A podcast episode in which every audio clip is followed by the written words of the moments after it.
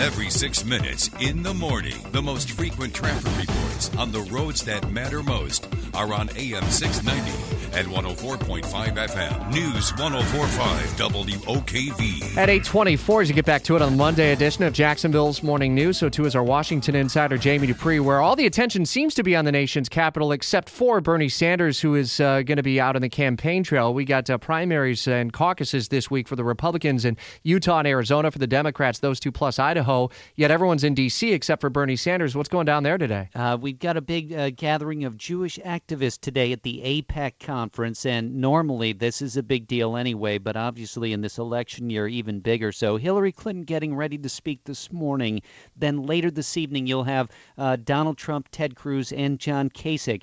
Uh, I would expect with Trump, uh, Rich, that we'll have a few demonstrators outside, and you never know about inside as well.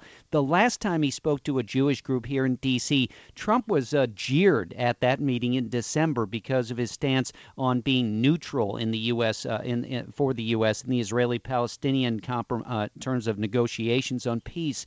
And I would think Hillary Clinton, from what we're hearing, is going to uh, sort of jab at Trump over that in her speech this morning. So a lot of stuff going on, not only at AIPAC, but then Trump is sitting down with uh, what I would term members of the GOP establishment while he's here really? in D.C. as well. So there's a meeting going on there. So an awful lot of stuff about the elections here in D.C. today. Did you see federal officials investigating a threatening uh, letter that was mailed to Trump's sister that came after one of Trump's sons apparently got something that was threatening as well over the weekend? Well, I would unfortunately I would assume that the Trumps have been getting a lot of threatening things. Uh, you know, I don't think that's uh, in in that sense uh, it's unfortunate, but I'm sure it sort of goes hand in hand with where we are right now. They're also looking to change security or maybe add security resources for these larger venue events. There were protests and punches that overshadowed Trump in Arizona over the weekend. Yeah, and one of the interesting things was his campaign manager was uh, mixing it up on the floor with people who were there protesting. You usually don't see that.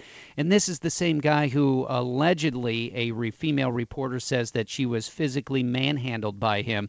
Uh, the Trump campaign looking at the same video we look at, and they see something entirely different. You can look at it on my blog at WOKV.com. We'll hear a lot more updates from Jamie Dupree throughout the day from the AIPAC uh, conference uh, in the nation's capital.